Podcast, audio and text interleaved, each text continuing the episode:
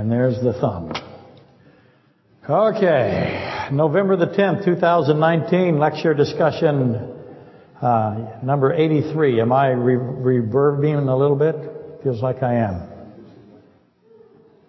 We'll try it again. November the 10th, 2019, lecture discussion number 83 on the book of Joel. A couple of lectures back, we, and by we I mean me, ventured into the subject of collapsing superposition states, which is a fundamental of quantum physics. And essentially, the controversy that has arisen out of this is the means of observation, or if you wish, uh, a more concise form of the issue here. Let me try it this way. Is consciousness required for the establishment of reality? That's the debate in the, in the quantum physics community. It wasn't the debate when quantum physics first began. I'll prove that, that to you in a minute, but it is now. And for those of you in the vast internet audience, a quantum superposed state is two simultaneous realities. Usually it's a wave and a particle state, and, and the wave and particle state will be reduced by observation, or the ob observer effect, sorry, barely can talk. So, the seminal question that results then is, does the observation demand a conscious mind? And there is disagreement, of course. Ask why there's disagreement. You should know immediately why there's disagreement. Contemporary quantum physics has many proponents who stand against consciousness as the determiner of physical reality. They say that consciousness is not a factor in the physical reality, or the spiritual reality for that matter, and they outright reject the spiritual reality. And these, these that are they can be found to forcefully insist that no science links free will to quantum uncertainty. And again, another fundamental, and I know some of you are not familiar with this, especially on the internet, uh, Another fundamental of quantum physics is quantum uncertainty, or the Heisenberg doctrine, if you will. And superposition is an example of quantum uncertainty, the uncertainty principle. So along these lines, you're going to discover that the atheists in quantum physics asserting that observation doesn't uh, uh, require consciousness at all in any form, claiming that mechanical measurement will collapse a wave function into a particle state. And I do appreciate their confidence in their concepts and aggressiveness. But neither confidence nor aggressiveness is a substitute for reasoning. So call me skeptical. For example, did consciousness manufacture the beloved mechanical measuring device? If it did, you've included consciousness. Did consciousness observe the data from the beloved mechanical measuring device? Can the beloved mechanical measuring device actually collapse a waveform into a particle? Can it end superposition?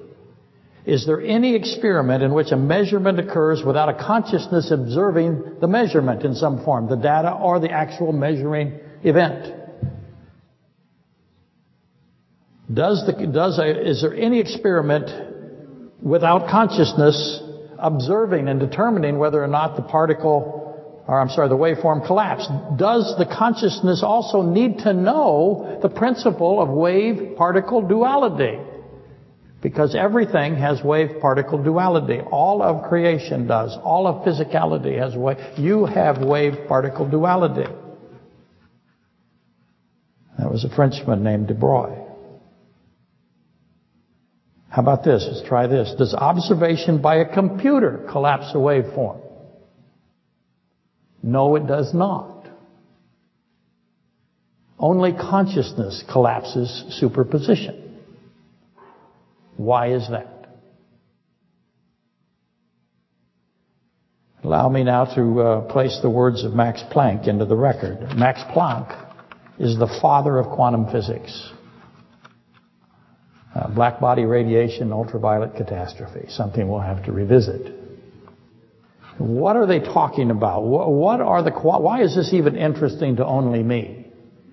Because this is the essence of the creation. This is what is the physical reality at the microscopic level. So these debates are very important, and they're certainly important to be had in the church. Unfortunately, the church is not equipped. And that's a great unfortunate aspect. Here's what Max Planck, who solved black body radiation, he's the one who understood that particles are moving in quanta, are in pulses. Again, the greatest mind probably in all of quantum physics, in my opinion.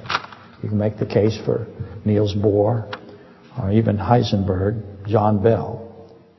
Those are going to be in the top four. Who's missing? Yeah. Einstein was okay. He was not Max Planck. Here's what Max said. I regard consciousness as fundamental I regard matter a derivative from consciousness. Let me repeat that. He said, I regard all matter to be derived from a mind, from a conscious mind. We cannot get away from consciousness, he said. Everything we discuss, everything we regard as existing postulates consciousness. There must be consciousness for existence. Max Planck. Here's another thing that he said. All matter originates and exists by virtue of a force. We must assume behind this force the existence of a consciousness and an intelligent mind in the matrix of all matter. You and I exist because there is a consciousness that is observing it and determining its existence and creating its existence. Last one for today from Max. Anybody who has been seriously engaged in scientific work of any kind realizes that over the entrance of the gates of the temple of science are written these words, ye must have faith. Now you know why Max Planck, the father of physics, quantum physics, is never quoted in any school anywhere in the country. Besides him being right, he is contrary to the dogma of academia. Obviously, my inference today is that the consciousness of which Max Planck is addressing is the God that wrote this book through the agencies of people he selected. He used his words. Daniel, a classic case, just to repeat this for some. Daniel read what he wrote and couldn't understand it. So he went to the book of Ezekiel to see if Ezekiel could figure out what Daniel had just written. So God, the absolute consciousness, used man as an agent to write what he wanted them to write. And that I am making the case that whoever spoke all of reality into existence is the one who wrote this book. The one that which Max Planck is addressing the author of the living Bible. And he manifested himself into the physical reality. He manifested in the flesh. He added humanity as we understand humanity. And our understanding of humanity is flawed. I'll just bring that up now. And that, of course, is Jesus Christ himself. He is God manifested in the flesh. God calls himself the us, the Elohim. And it is the Elohim, the triune God, the us, who made man, and you can substitute Adam and man whenever you read the Bible. You have to ask yourself, is it Adam that he's speaking about when it says man? Because Adam is man in Hebrew. Or is it mankind? Or is it both? So whenever you read the Bible, try to figure out if it's specific, general, or both specific and general. The Elohim, the triune God, the us, of Genesis 1:26. He made man, he made Adam, both of us, in the image of the us. He says so. Genesis 1:26, according to our likeness, is what he says. This is the one, Deuteronomy 6:4, who is the absolute consciousness, the designer of all things, the giver of life, all laws, the absolute creator of all things. And I have many supporting evidences of such a conclusion that I am presenting. Aside from the statements of Christ himself, and no one but Christ has ever said these things. When you read what he said, you have you realize, okay, only God would say this, and only God has ever said it. Men have tried to uh, counterfeit it, but they couldn't understand it, and so they never got it right. Only Christ, only the Bible says these things. Christ himself, the I am declarations being the foremost examples. I don't have time to read them all, but you should know the I am declarations. I am by itself. No one has understood this for centuries. Just the I am tells you that he is the creator of time.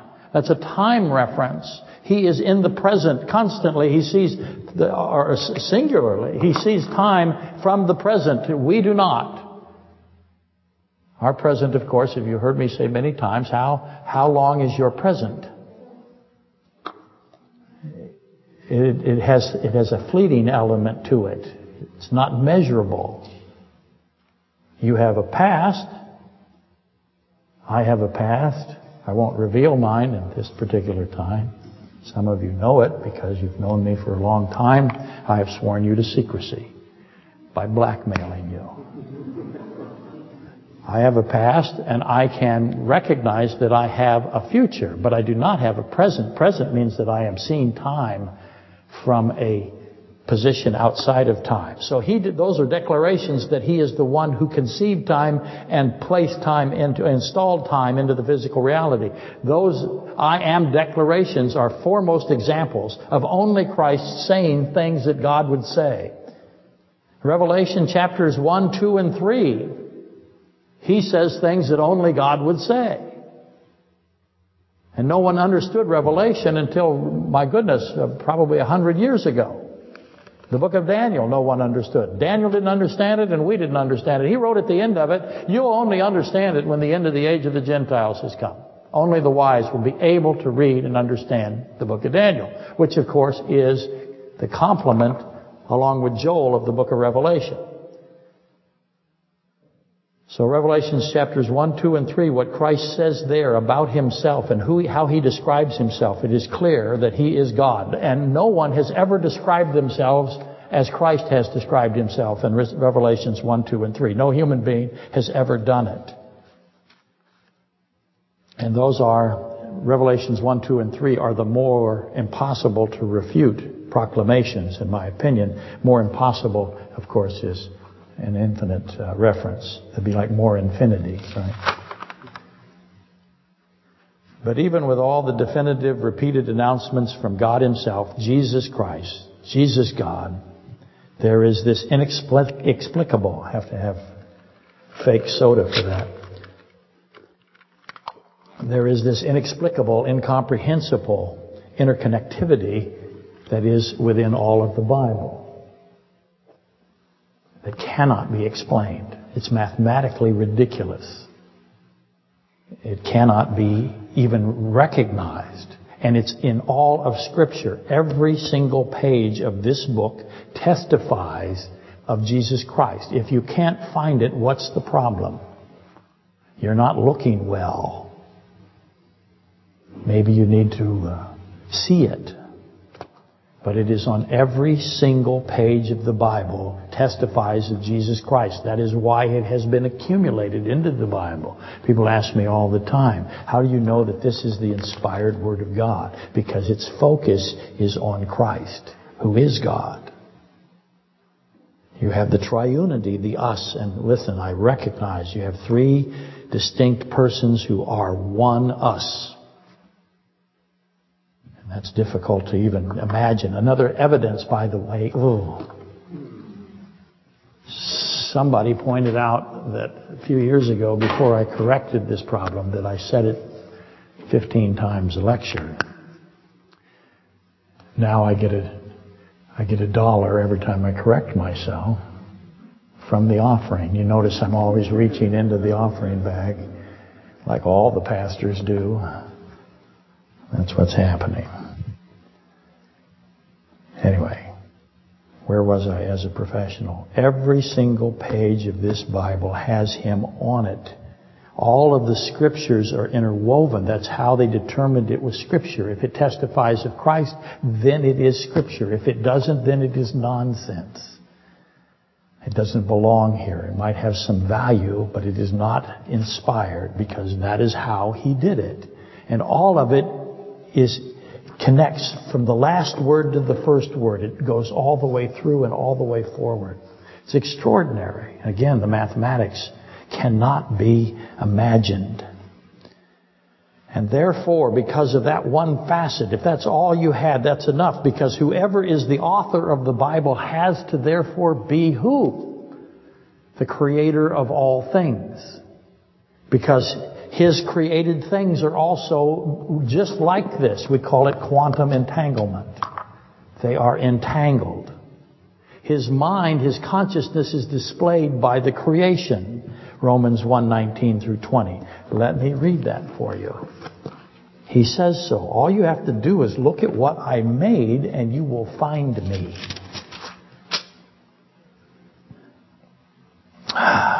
Because what may be known of God is manifest, also evident. Let me read it that way. Because what may be known of God is evident among them.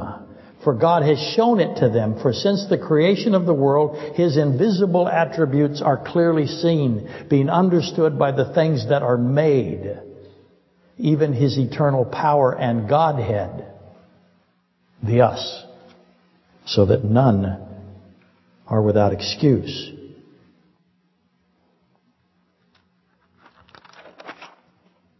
Romans uh, 119 uh, through 20, as you should expect, is extremely complex.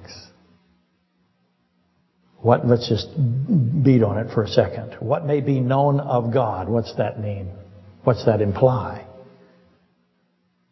Because what may be known of God? What does he say there?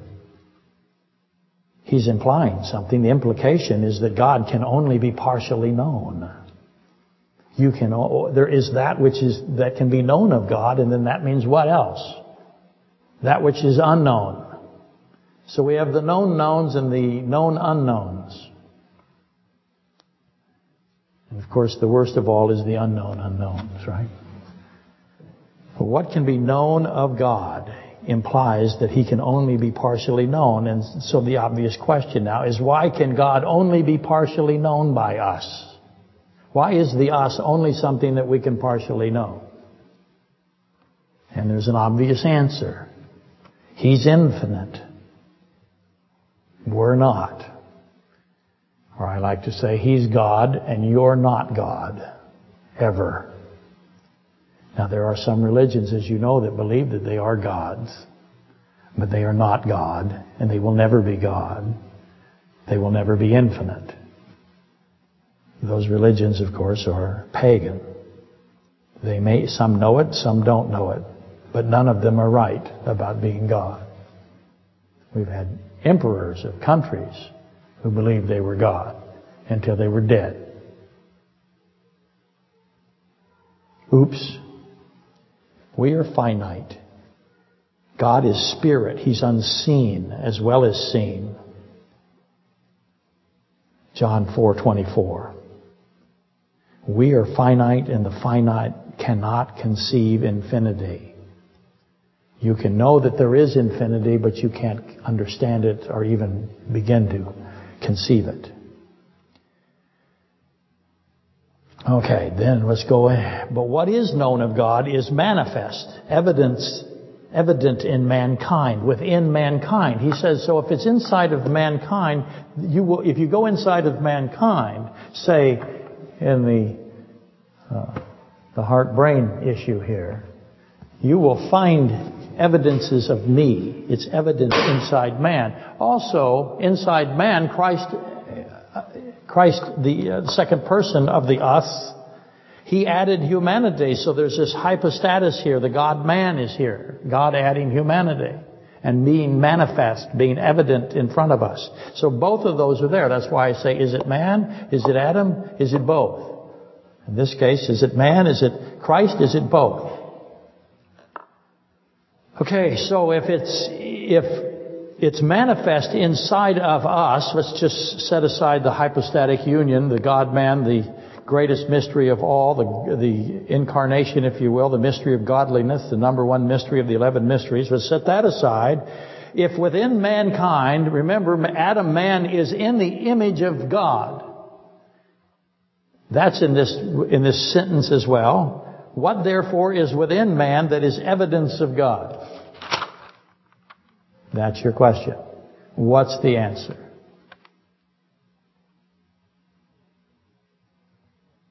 Everything. We're in the image of God, and there's evidence of Him inside of us, and everything inside of us is evidence of Him. Every single thing. The word in, in that particular sentence, is among. That's why I read it as among. Because what may be known of God is among in them. When I say the word among, you immediately go to where? That's right, because you've been here. You go to Exodus 17:7, where Israel said, "Is God among us or not?" And he's saying here in Romans, this is why we had a problem in Exodus 17, 1 through 7. This is why it came up at Matthew 4, 7 and Luke 4, 12, when Christ and Satan are in this conversation. Satan unaware that who he's speaking to is the creator of Satan. Is God among us or not? The heresy or the wicked question of Israel and Satan. So that tells you you're also in Genesis 3, aren't you? So Romans 1, 19 and 20 takes you to Genesis 3, Exodus 17, 7, Matthew 4, 7, Luke 4, 12. It is a very complicated verse as all of them are. But I wanted to just demonstrate quickly, once again, the interconnectivity of the Bible. It just it goes forever in different directions at incredible speeds. Ultimately, this will get you to Ezekiel 28:16, the abundance of your traffic, because that is the basis of the lie of Satan that was given to Eve at Genesis 3:4, and it's intrinsic with Genesis 3:15, which is where God, Christ Himself on the throne, curses Satan because you have done this. So there you go. That's again two verses in Romans, and I haven't even begun. And if you know just that in Romans, that's going to open up Romans 1, which is crucial information to the process. And, and, and, if you have that, if you have possession of that information, then Romans begins to, to, you begin to understand it so well. Because uh, in all of that, is Romans 1, 16 and 17 before Romans 19 and 20. And, 9, and 16 and 17 of Romans says this incredible thing. The just, the justified, the saved shall live how God defines living by faith. The just shall live by faith. The gospel of Christ has the power of God to salvation for everyone who believes. Let me read 116 and 17. For I am not ashamed of the gospel of Christ, for it is the power of God to salvation for everyone who believes, who believes, for the Jew first and also the Greek, for in it is the righteousness of God revealed from faith to faith, and it is written, the just shall live by faith. The gospel of Christ has the power of God to salvation for everyone who believes. Believes what? Believes he's who he says he is, and he will do what he says he will do. And the justified, the saved, the, the, ones that have salvation, have been given salvation, they live as God defines living by faith. The gospel of Christ has the power of God to salvation for everyone who believes. In it is the goodness of God revealed. In our current little time here, the dominance of contrary with regard to Genesis, I'm sorry, uh, Romans 1:16 through 1:20. The contrary to that, the dominance of works-based salvation has accelerated. It has gained more and more traction. People love works-based salvation. They love to preach it and they love to believe that. Works-based salvation is able to be monetized. Great wealth can be had by preaching works-based salvation. You don't make money preaching free. You make money preaching works. Grace, belief, faith, that's free. It has to be free. You've heard me say that thousands and thousands of times. Because you, it, it is so infinite in, in what is what it is. The blood of Christ, one drop of the blood of Christ cannot ever be earned. And it reveals the love and the mercy, the goodness of God. Which one reveals that God is good and God is wise? Grace, grace, faith, belief, or works? You have to do something to be saved. And you have to keep doing something to be saved. Or you are, and you have to give me money to say that you're doing something that'll keep you saved. Otherwise, you're never saved. Which one reveals the goodness of God? Again, the obvious is obvious. And I'm going to have to concede this, though, that Romans 1:16 through 17 is seldom read in churches. It's not hardly read at all. So that, again, is a wonderful thing to know. Occasionally Romans 1.17 will make it to the forefront, the just shall live by faith, but never, I never hear 1.16 Romans. And everyone who believes, salvation for everyone who believes. Can't make any money off of that. It's no surprise. The works-based denominations don't even know Romans 1.16 is unseverable from Romans 1.17, and both are connected to Romans 1.19 and Romans 1.20, and that takes you to Exodus 17, 1 through 7, and Matthew 4, 7, and Luke uh, 4, 12, and Ezekiel 28, 16. They don't understand the connectivity of the Bible. They don't know about quantum physics. But I digress. I'm ranting against them. I've been told that I don't really digress. I, I, say that a lot. I say I digress, and I had somebody say, you don't really digress because it is impossible to digress from a constant state of digression, was their argument. And I have to admit, the logic is unassailable. okay, where are we now? What are we doing? Same thing as always, pinky. We're going to look inside, we're going to look within to see that which is evident, that which manifests God, that which proclaims His goodness, that which proclaims the just shall live by faith, that salvation is for everyone who believes. We're going to look for that today. And many who, long before I came through, though I am very old, this is obvious, have noted this irreducibility in the creation. By irreducibility, I mean the, let's just throw some examples. The atmosphere that you breathe, I'm fascinated by all of these, uh, what do we call them? They're not Star Trek. What's the other one? War, war stars. Anyway, they all breathe atmosphere. They all breathe the same atmosphere. Uh, aerodynamics is the same.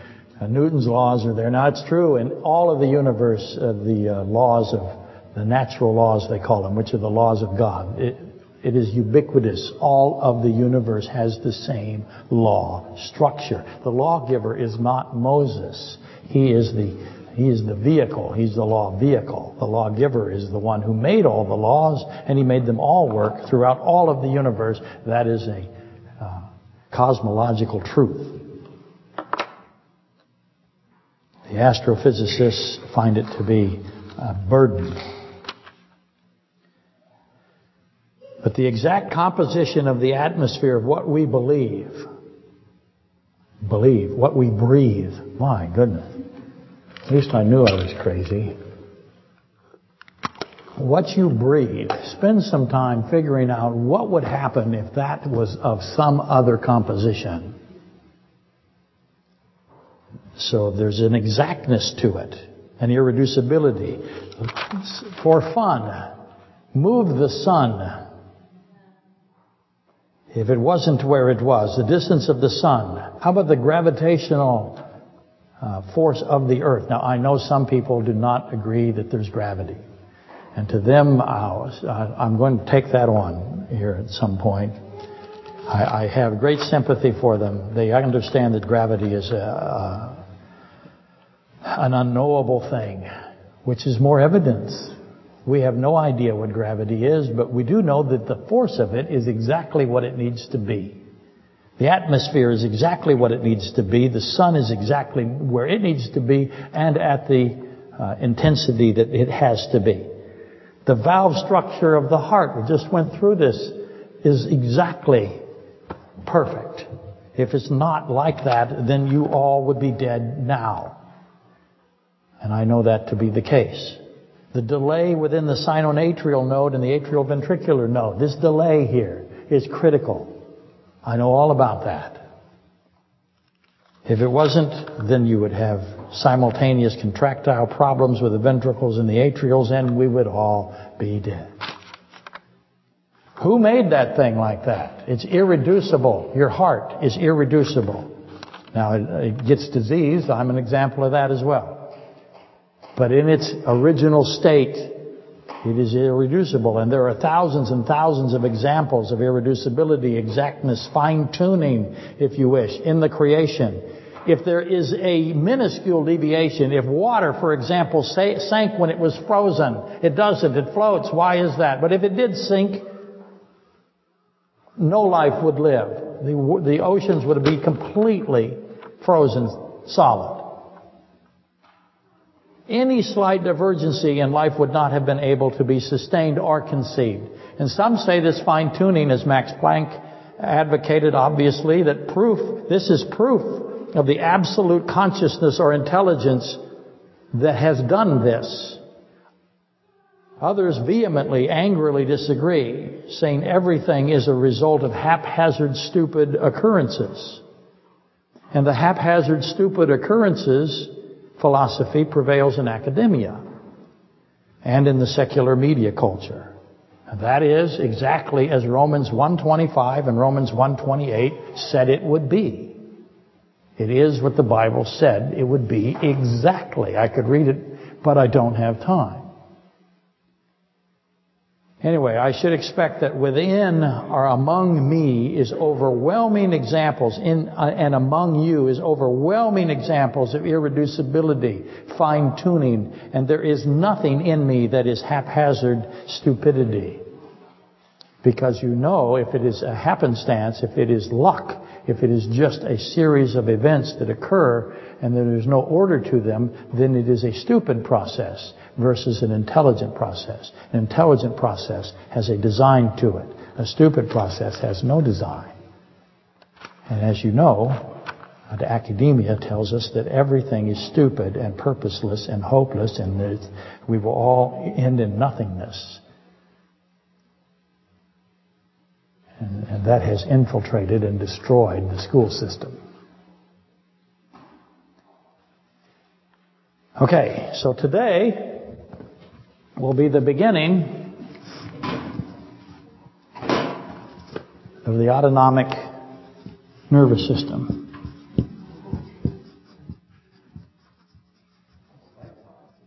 Yes, I decided to go seeker sensitive and, and visitor friendly.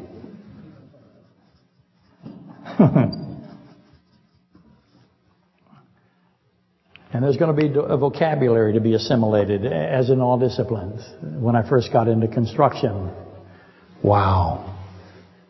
And of course I was in electrical physics. I had to learn all the vocabulary. I had to learn why I'd ask stupid questions because I was a kid. Why do they call it Ohm's law? Kirchhoff's law? Amperes? Well, they were named after people. The scientists that had made discoveries. Uh, medicine is very much like that. And you have to learn their vocabulary. All disciplines have these vocabularies. Mathematics, athletics has it. Law, construction has it. Engineering for certainly has it. And there, so there's this vocabulary to be mastered. But the medical field may be by far the most convoluted. Now there is some sense to it. They have left ventricle, right ventricle, left descending artery, right descending artery, but then they have circumflex artery or uh, arteries. They have all kinds of different names. Circumflex makes some sense because it makes a circle around the posterior element area of the heart. But uh, it is my view, having gone through all of these kinds of uh, disciplines in my life, um, I, uh, physics is uh, difficult, but the medical field is probably the most convoluted and that is by design, of course, because it's a means of what? Gatekeeping. That's exactly right. It's a way to refuse entry into the organizational structures. If you can't speak the language, then you can't get in. And, and you have to take tests And so therefore, uh, we're going to have a test on Friday, and you can't use your phones. No phones. How do I how do I keep you from using your phones? That's right. As an electrical physics uh, student of many many years ago, I can broadcast a system that will destroy your phones. There's one on top of this. All I have to do is access that antenna, much to the delight of GCI. But anyway, no one on the internet knows who GCI is. They're the cell phone company in this country, or in this state, sorry, country. We might all be countries pretty soon the way we're going. So yes, we must comply to the established vocabulary uh, and again, the obligatory test on Friday. I used to always in my classes when I taught, I'd always go, test on Friday. Now I go, test on Friday, no phones. The autonomic nervous system is a control system. The autonomic nervous system is autonomic. Where else can you get such insight? You're thinking, how does he do it? You might expect to pay thousands for that. The autonomic nervous system is autonomic. But this is free. You pay only shipping and handling. That's all. Anyway, autonomic means what autonomic implies. Automatic, autonomous. Some would say it's an unconscious system. It's happening, happening unconsciously. And perhaps uh, I believe it's better said that it operates without our conscious effort. And I say that because of my heart rate variability issues. Has It's been affected by ectopy. In other words, I have these ectopic structures of radio frequencies coming in through the pulmonary veins into the uh, left ventricle, or uh, left atrial, sorry. And they contaminate, short out, if you will, the left atrial, which causes me all kinds of grief, as you know. Me and as I said previously, I know the names of everybody that works at Providence Emergency Room, and I know their dogs' names, I know their kids' names, and I have their addresses, and never mind. But I'm saying that there's a conscious effort element here. It's not unconscious. Intrusive frequencies that originate in my pulmonary vein, myocardium, contaminate the left atrial atrium conductive system. And I've learned to be aware of that. I can feel it. And that's really good. Because a lot of people, it's asymptomatic. They don't know they have it. I told the story a while back of a very, very energetic man, uh, a high-level athlete, a skier, that was two to three weeks or so, 20-some days, without knowing that he was in atrial fibrillation. Because to him, he couldn't feel it. He just felt weak. He felt disoriented, uh, a little dizzy, but he's still out there skiing with a atrial heartbeat that must have exceeded 300 and a ventricle heartbeat that certainly exceeded 200.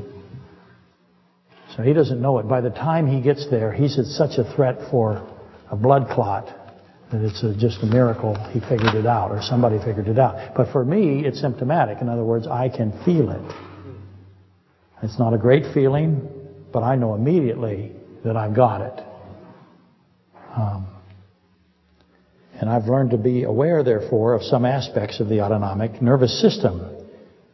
And I take conscious actions to control it, specifically the sympathetic nervous system, which we'll get to in a minute.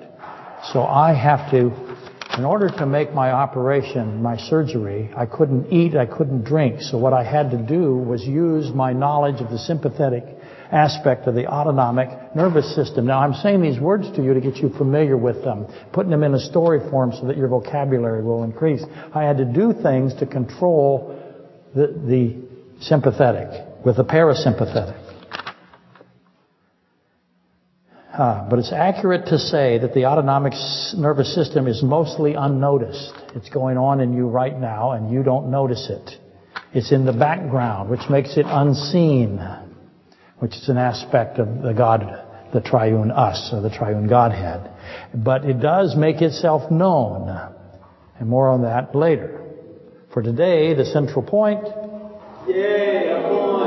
in my opinion, is that the autonomic nervous system is divided. It's separated. And this becomes very important. Separated into the sympathetic the parasympathetic.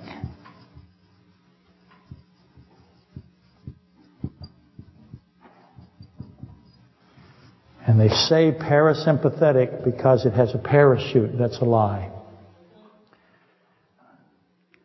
Sympathetic doesn't make any sense either. But for today, just know that you have an autonomic, autonomic nervous system and it's divided into two, two things.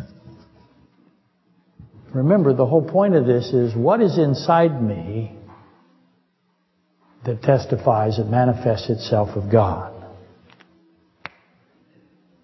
And for now, with these two, let me back up a second. Because I say there's two, before I go, I, I need to interject this. Before the vast internet audience, that's you folks, hi. You rise up in unison and you scream at me uh, that, uh, where, where do they watch on us? InstaFace, is that what they're doing? tube book. I'm aware of the enteric nervous system. I know it's there, and I am willfully choosing to divide this, the autonomic into the sympathetic and the parasympathetic. I am saying, willfully saying, that's an intentional redundancy, eh, willfully choosing, I'm sorry, to place the enteric, inner, inner neck nervous system within the sympathetic and the parasympathetic sympathetic auspices, if you will. And I'm prepared to defend that position as time goes on. But I'm confident that there are two things, not three. I'm separating out the E and S for now. And like I said, I think I can make that case strongly. So two, the sympathetic division and the parasympathetic division. There's two pathways. One is from the brain stem. The second is from the vertebral ganglia. So we'll make a diagram here in a minute of the brainstem and the vertebral, vertebral ganglia. Ganglia or ganglion are clusters of neuron cell bodies that contain millions of synapses and think of them as neurological entities because that is what they are. And sympathetic ganglion are located close to the spinal column. So if you had a brain, some of us do not, okay, I have brainstem and I have a vertebrae. And I could draw a better brain. I could put all the little lines in there, you know, and make it look more like a brain. Or I could not. I know, it's amazing. But the ganglia are clusters that that uh, attach themselves on the vertebra. And as I said, sympathetic, the sympathetic ganglia are located close to the spinal column. And the parasympathetic ganglia are found away from the spinal column. So I have two ganglias. What are ganglias? Ganglias, again, are nerve clusters, neurological material that are clustered. I'll get you pictures of it as time goes by. But I have two locations, one that is close and one that is not close. Brainstem versus spinal column, if you will in the sense that one, the, the ganglia have to travel larger distances or have to, the nerve, nerve uh, impulse areas have to go further away. Let me make sure that I covered that well. Parasympathetic ganglia are away. They're actually near or even inside their effector organs. So you have organs that are affected by these neuro- neurological impulses or synapses. And understanding how that is done is going to become, I think, significant to you. The brain, the physical brain, is separated from the mind. As you know, you have a mind and you have a physical brain. The consciousness is different from the, the brain material. So they're separated, if you will, by substance. And by that I mean they're different substances. The mind, the consciousness is one substance, it's not physical. The brain itself is physical. I can touch a brain. I can pull a brain out and dissect it. I can't do that to your mind or your consciousness. They're two different substances. As you know, the brain is divided into two hemispheres. I have a left and right hemisphere in the brain. I have a parasympathetic and a sympathetic uh, division. I hope you see where I'm coming here. The brain has efferent communications that are divided into these two pathways. It either gets to the heart, for example, through the sympathetic or the parasympathetic. One comes down the spinal column and communicates to the heart. The other one comes out of the brain stem and communicates to the heart. So I have two pathways. I have two divisions that have two pathways. The sympathetic division causes the body to release energy.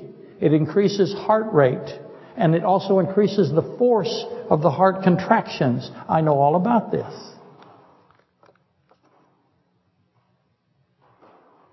So it wants the body to release energy, muscular strength. It dilates the airway, enhances breathing, it enables the body to resist stress, it diverts energy from digestion. All of that to allow for survival. Your sympathetic division wants you to live, and it's an alarm system. When it fires up, it's telling you something is very wrong now, and you have to do something here. It's called the fight or flight response. And those of us with uh, atrial fibrillation, it becomes important to keep that sympathetic um, pathway from becoming dominant.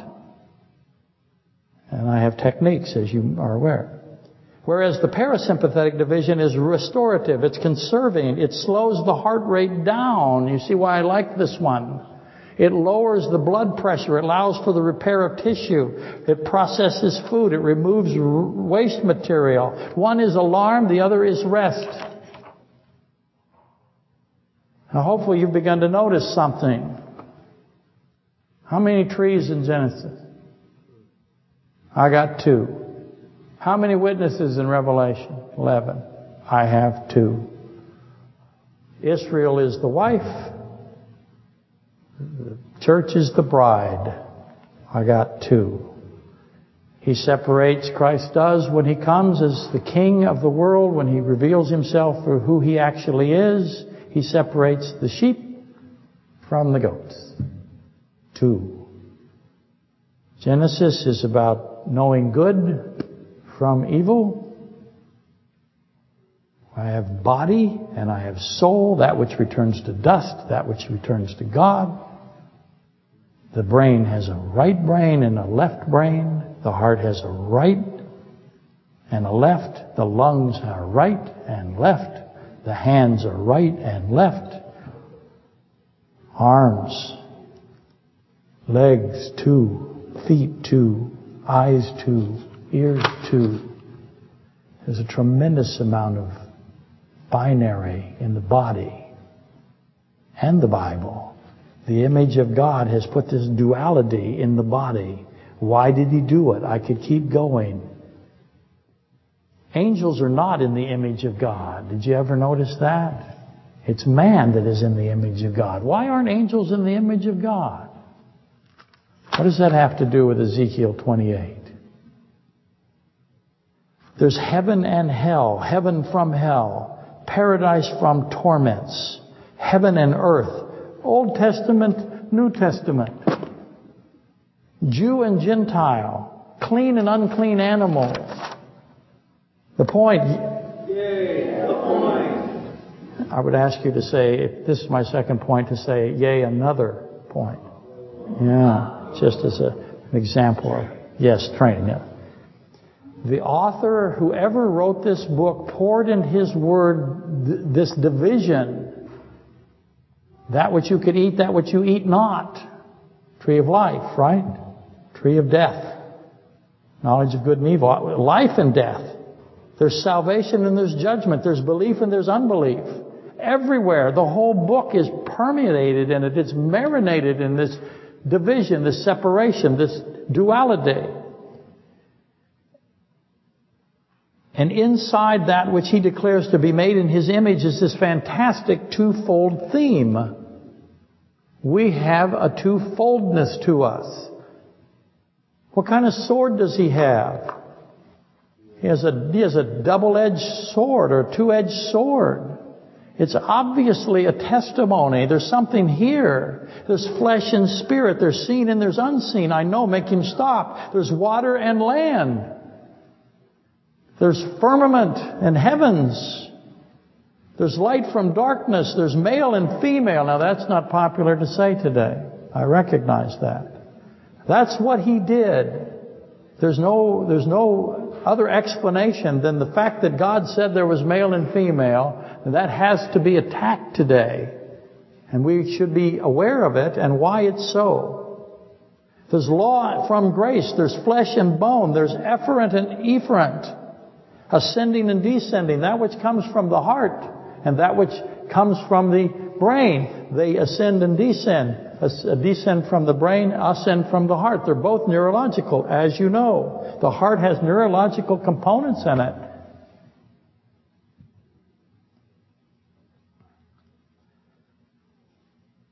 To repeat, why has he done it?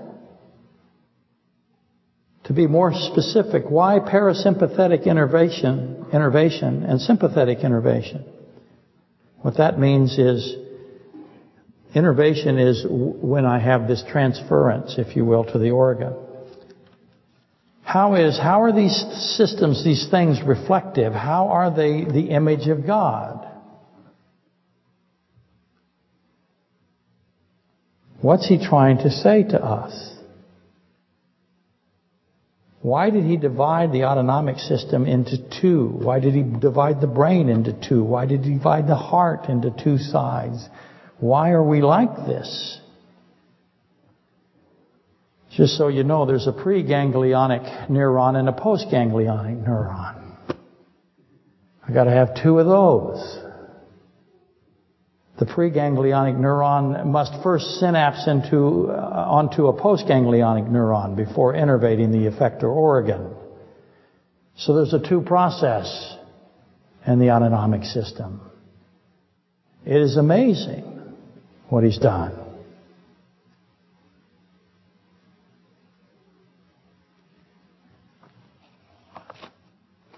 I'm going to stop there because the rest of it is just a lot worse than that. That's just gets you started.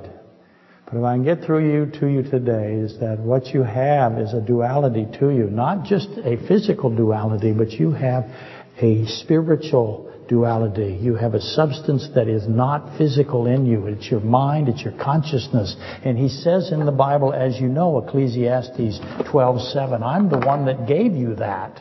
Genesis 2:7. I put this in you.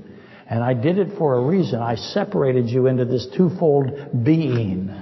And then I gave you evidence of me inside you because you are in my image. All you have to do, figure it out. And it's figure, figure outable. Figure it outable. Would you say it has figure outableness? It's figure outableness. Absolutely it is.